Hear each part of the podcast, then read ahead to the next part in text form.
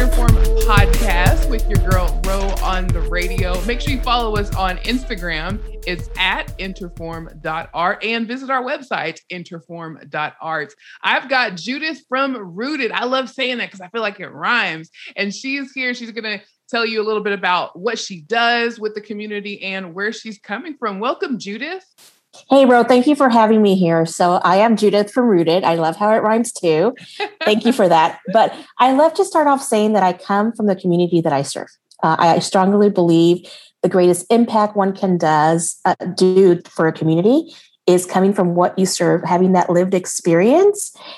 I think that's where you create greater impact. And so I am so proud of that. But basically, what we do is currently we're supporting Latinx parents to make sure that they're effectively engaged in their child's education.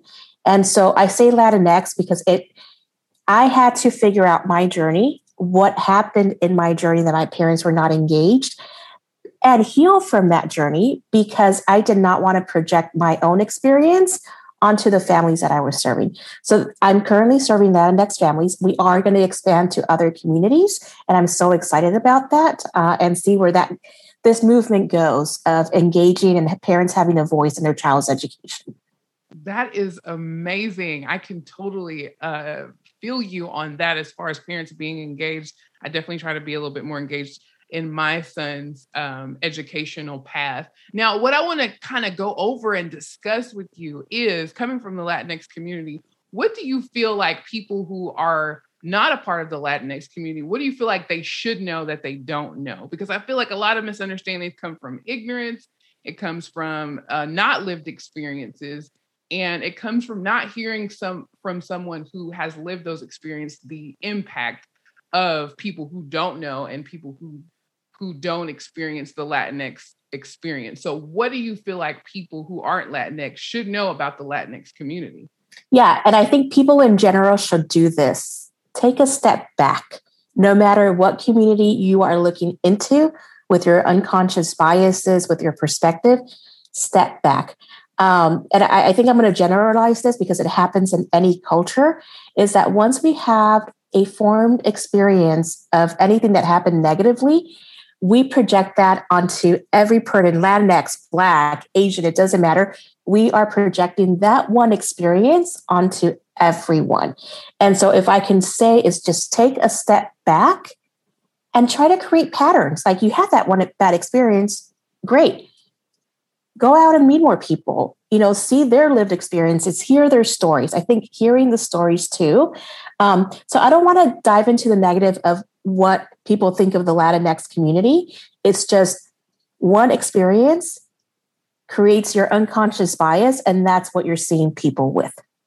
Mm, that is super true. And sometimes they don't even experience it. They just go off of what somebody else has said or heard or family members. And it's kind of a passed down cognitive dissonance, I guess, is, is what would be the, the best thing uh, to say about that. Now, let's talk cultural appropriation. Now, it doesn't have to be a negative talk because some people don't necessarily understand the impact that um, it has on the particular community that they are appropriating. Now, what is your experience with cultural appropriation and how would you handle that? Like maybe in a positive way by you know just letting people know hey that's probably we maybe we could do it this way or maybe we can do it this way especially with uh cinco de mayo is coming up and this is something that i see a lot of and i'm just kind of wondering which way to go as far as saying something positive to the people who may not understand that cultural appropriation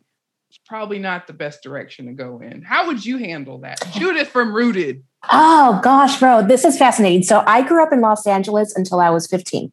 Ooh. And it's fascinating because we don't culturally appropriate much. We respect each other. And I always say I grew up in the hood, so you can walk one block and know automatically I'm not in my space. I'm not going to make this place assimilate to my needs. You step in and you see what's going on. How do I look at this environment? How do I navigate this environment? And you're unconsciously thought to do that. Mm-hmm. It's fascinating. So I moved to Arkansas and it's a complete, well, I was dragged. I say I was dragged to Arkansas by my parents at 15. so I'm here now 25 years. And so it's, we don't hold those spaces. If you think about it, we walk into a space and we're assimilating to a white culture. Mm, you're absolutely right. You're and so, and, right. instead of like, let's say there's little China in LA, you walk in there, you're researching. Okay, how do I use chopsticks? What's going to my mannerism going to be? I don't want to reroute. You're researching these things to ensure that you are honoring the space. Yeah, that's the phrase honoring the space. I so that is my experience, you know, growing up there. So here, and it's interesting, no one teaches us the language of being oppressed. You're so right. My dog agrees. Um, yes. So when something's being culturally appropriated, mm-hmm. anger comes in. Mm, yes. Sometimes we don't know how to process that anger. We're just angry. And so when you're trying to say something to someone, it's like it doesn't come across right, but you know what they're doing is wrong. And so I find that so often in this area that the dominant culture wants to celebrate Cinco de Mayo. Mm-hmm. Do they know the history? Have they taken advice from someone? You know, none of that process, and I think it goes back to education, is taught. And the environment doesn't teach us how to do that either. Exactly. So it's to have those conversations like you're saying like you said about hey this is wrong. If those that are being oppressed don't know how to articulate it and then those that you know are celebrating don't see anything wrong how do we have a conversation about this? It's so difficult. I think i think one of my frustrations is that cinco de mayo happens right? The the cultural appropriation and then literally probably the, the next day or two weeks later, it's all about uh, immigration and, and people needing to do this and people needing to do that. And it's like, wait a minute, weren't you just like last week you were celebrating Cinco de Mayo? I think that's the hypocrisy is what is is it kind it can be very frustrating. And it's like I feel like how do you navigate that? Do you say something about the cultural appropriation beforehand. I think maybe having a conversation or an education about it before, you know, the celebration is probably the best way to go, right? Because you can't do it in the heat of the moment. You can't do it when you're out with your friends, you know, if you're at a bar or somewhere celebrating, you can't say, hey, you can't do that. It's just not the right time. It's not just not the right setting. So I think pre planning and pre education may be a positive way to go. Do you feel that way? Yes, and um, just from experience, because I've had try to try to have these conversations with people, and it, it goes south fast. Yeah, um, people get defensive fast. Um, one of the things that comes up is, "I'm trying to celebrate your culture. What's wrong with this?" Are you trying to celebrate it, or are you trying to drink? Like, let's, let's, let's be honest. Let's be honest, right? Right? I'm like, is there even margaritas in Mexico? Where did a margarita come from? Where, you know, like, like these are all things, you know, but, and then the other part, I, I mentioned stepping back and hearing stories because I think in this area that is lacking. Um, but I asked someone, like, go into the communities, listen to the stories, get to know people, because when you do that, it's way more than Cinco de Mayo. Mm. It's an everyday occurrence that you want to connect with people that don't have your same culture. Like it's it's you live and breathe it so naturally. But the response to that, and this was a high official within the community, was that's a lot of work. Who's going to do that? And wow. so it's so you don't want to do the work, but you want to celebrate though. So celebrating is easy. Mm. But were you invited to the celebration? Because exactly. that's about honoring space. Wow, Judith from Rooted. I'm gonna keep saying that through this whole thing because I love it. but it was very telling. Were you expecting such an honest answer? You know what I mean? Because technically there's a little bit of accountability there, even though they may not see it, but they were basically accountable for their actions and saying, Hey, I don't want to do the work, I just want to celebrate, right? In that instance, they wanted me to do the work. Wow. And, and that was bluntly said, um, it, which I am grateful they said that because it hit me in the head. I was like, oh, what's happening here? Mm. That was the first time that I've experienced that. And like I said, people that are oppressed do not have language. They don't teach us in school, this is how you're oppressed. This is what happens. This is how you're going to react. So most of the things that we encounter that give us that aha moment hurt. Yeah, they do. And then we have really to do. sit there and process that for a while, and then the wisdom comes. And then here's where the gaslighting comes in, where it's like, uh, you know, oh, you're just the only one, you're just taking it a little too seriously, right? Like, we don't mean any harm by it. Like you said, we're celebrating your culture. And then because you're uh, not the dominant race in the state, then you kind of you know you you retract back a little bit. I know i do. Like when i share my experience of you know gaslighting or prejudice or or racism as a black woman it's like oh you're you know you're it's not like that at all. Like here's here's my favorite. I'm not racist. I have uh mixed grandkids. Just that that is not an excuse for for your actions or your behavior. I got a little hint for you there were slave owners who had mixed children. So that, that doesn't excuse. It's like a serial killer has friends that they didn't kill. So that's not really a safe analogy to, to excuse why you have uh, inappropriate speech and language. So I think it's hard as a as a minority to speak your truth and to let people share your experiences without there being some kind of pushback or or the defensiveness. But I like what you but what you did is you asked a question, right? And you let him answer. So I think that your method is the way to go. Just ask questions. Like ask people where they are, where where they are in their understanding with celebrations or with the culture. Because if you just point your finger and tell like, "Hey, this is how it is. This is how I feel. This is how you're making me feel." They're they're automatically going to shut down so I like asking questions. So let me ask you a question. Yeah, let's uh, do uh, it. Judith from Rooted. um, what? The fuck, I love that, Ro. I'm going to use that now. I'm going to use that with that jingle too. Um, what would we say when someone's inappropriately, you know, like using our culture? What Ooh. question can we ask? Because I, w- I was listening to you and I was like, what can I ask at that moment? Because seriously, your body feels it. Your body yeah. feels it, but then you freeze because the emotion kicks in. And so, what can we ask at that moment to you throw it back at them? You are speaking directly to me. Like my stomach is is turning because you are speaking the truth. I I I found in my experience that it's not helpful to do it in the moment in the moment, especially if someone else is around, if their friends are around, if my friends are around, things get immediately awkward. They immediately get defensive, and I can't ask any questions in the moment. I have to pull them to the side, wait a different day or in a different context. Like I may not be able to say it, ask them questions in person around their friends or my friends, but I may, if that's my friend, which usually it is, because they they think that we're cool and and they're comfortable so they can say whatever they want. It's been more helpful for me to revisit it later because number one i'm super angry when it happens like you said. The emotion kicks in i get angry. That's not the best time for me to ask any questions because i'm going to be defensive as well. Mm-hmm. so i really need to take a step back gather my emotions and come to them in a different space where we're both at a point or have the energy to discuss it because some people don't even have the energy you know? You know so, it's interesting. I was hearing you and thank you for sharing that because I, I, was navigating that experience with you. And it's like maybe for me would be saying you know i'm really uncomfortable right now and i need some time to think about this.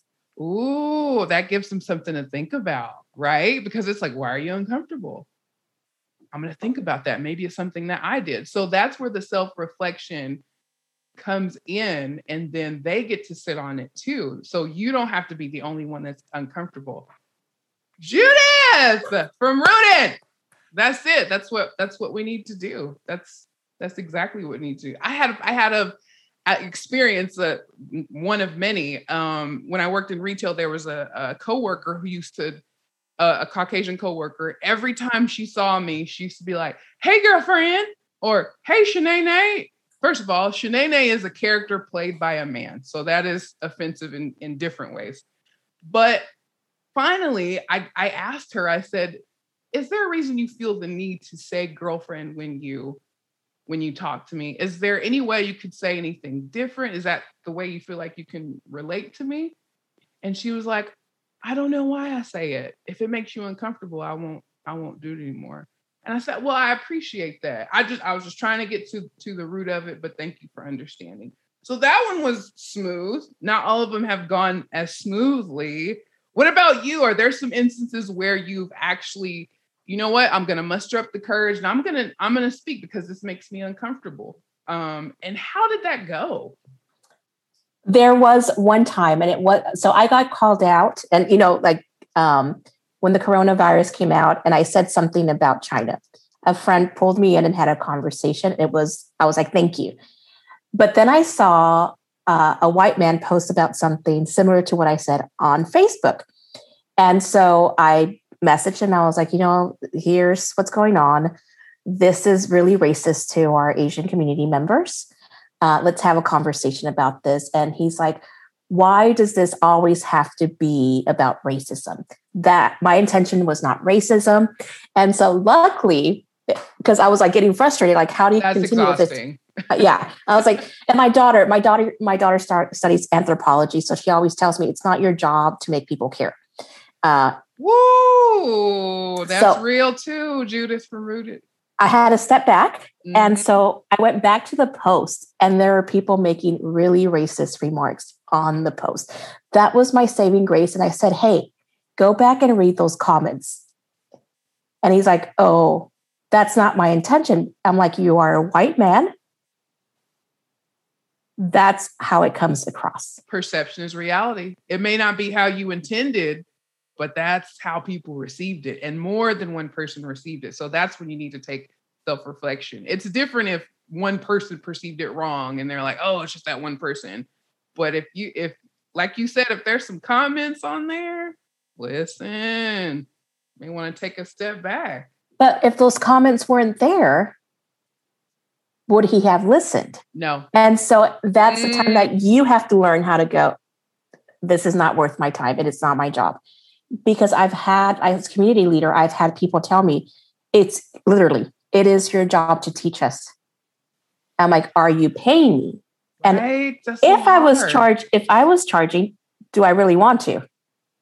No. That's a fine line, Judith from Rooted. How do we do that? Do, and, do, do, we feel like it's our responsibility to teach people? Like there's so many resources out there. Why is it always our responsibility to teach people about our struggle and our pain. Like, shouldn't they be open minded enough to do the research and do the legwork on their own? Why are we always having to teach people? We we have to deal with so much on a regular basis as being a Latinx woman, as being a Black woman every day. So on top of that, we got to teach you too. No, thank you. Um, I will say now, I don't feel safe having this conversation with you, or that doesn't seem like a safe space for me to be vulnerable the way I need to be. That's how, I, and I clearly state that because I want them to know, especially educators, if they're, you know, when they're teaching our kiddos, mm-hmm. that if a child does not want to speak, they don't feel safe enough to speak. There it and is. They have to acknowledge that. Mm. So you have to make provisions and, and make a child feel safe enough to speak. And if they don't, that's a reflection on you, then, right? Yes. And Children will tell you the truth. but that's with anyone, right? Like I'm very cognizant if I'm making a space safe enough for people to be themselves and vulnerable, or like, hey, that triggered me. Yeah. You know, like I'm very cognizant of that. And so educators, parents, adults need to be cognizant. If you're really doing the work and you're not racist, mm-hmm. then you have to be cognizant of the space you're creating for others. There it is. How do you? And this is my last question because this is this just been like fruit for my soul. Judith from Rooted, somebody who understands where I'm coming from. How so? There are people, uh, the Latinx community of the Black community that deal with the same things we're dealing with every day. They don't feel comfortable speaking up. How would someone get to a place to where they are comfortable speaking up about being uncomfortable, about being singled out? Because I'm going to tell you, it took me a while for, and I'm 38. It took me a while to get to a place where I was comfortable enough with telling people not to touch my hair to reach out and touch my hair. Like, oh my gosh, it's so frizzy, it's so fuzzy, it's so like this, and reaching out to touch my hair like I'm a zoo animal. Because at first I was like, you know what? Maybe they don't they don't mean it. I'm trying to give them the benefit of the doubt. I'm not to say anything because this is to be awkward because it's four white girls trying to touch my hair and just me. Like it's I'm all I got. So I'm just to just let it pass, whatever. But now I'm at the point where like, hey, don't do that. But some people aren't at that point. How did you get to that point, Judith, from Rooted? so, being here 25 years, I think the last five years, I've really found my tribe. And mm. I felt mm. safe enough to speak with my tribe.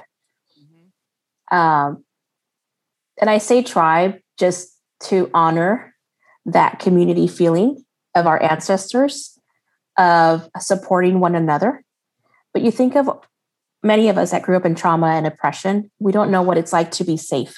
And so when I was hearing you, like people touching your hair, like how you couldn't say anything because you probably froze that yes. trauma response in our body that we freeze. And then, like, again, like it takes over and then we can't speak. Mm-hmm. So it mm-hmm. takes getting older, healing to be able then to communicate. But you can't do that unless you know what it's like to be safe because even if think about it sometimes we don't even feel safe with our own people. Oh. So we have, have to feel safe first first and foremost before you even get to that point. Because if you don't you won't even get to that point. You won't. Uh, so now i'm like i honor and respect myself because i know what it's like to be safe and i'm doing my healing that you're going to honor and respect me. Mm. and we have to get to that point and you can't get to the point unless you're in a safe space with people that respect and honor you. Oh, Judith. Judith from Rooted, I love you. Is there anything else that you want everyone to know? I want you to talk about Rooted again and where you can be reached. I want people to know that this is a valuable asset to the community. Where can they reach you? Yeah, you can text me. Text me 479. Don't call me, you know. text me, girl. Who answers their phone anymore? I don't know. Right. uh, so 479 236 6947. And I'm so excited with Rooted. We're getting to get to do some beautiful uh, research right now to really bring out the parent voice and what's happening in our education systems. Um, so if you feel inclined and this is something that's in your heart, you're a first gen student that had to navigate this process, that's where I come from with this work. Text me or you can email me at judith at rootednwa.org. Um, like I said, I don't answer my phone, so either text me or email me. I'm there. Um, but it's some beautiful work, you know, that we're going to get to do. And like I said, you know, you can't fight these systems unless parents honor and respect themselves and have a safe space.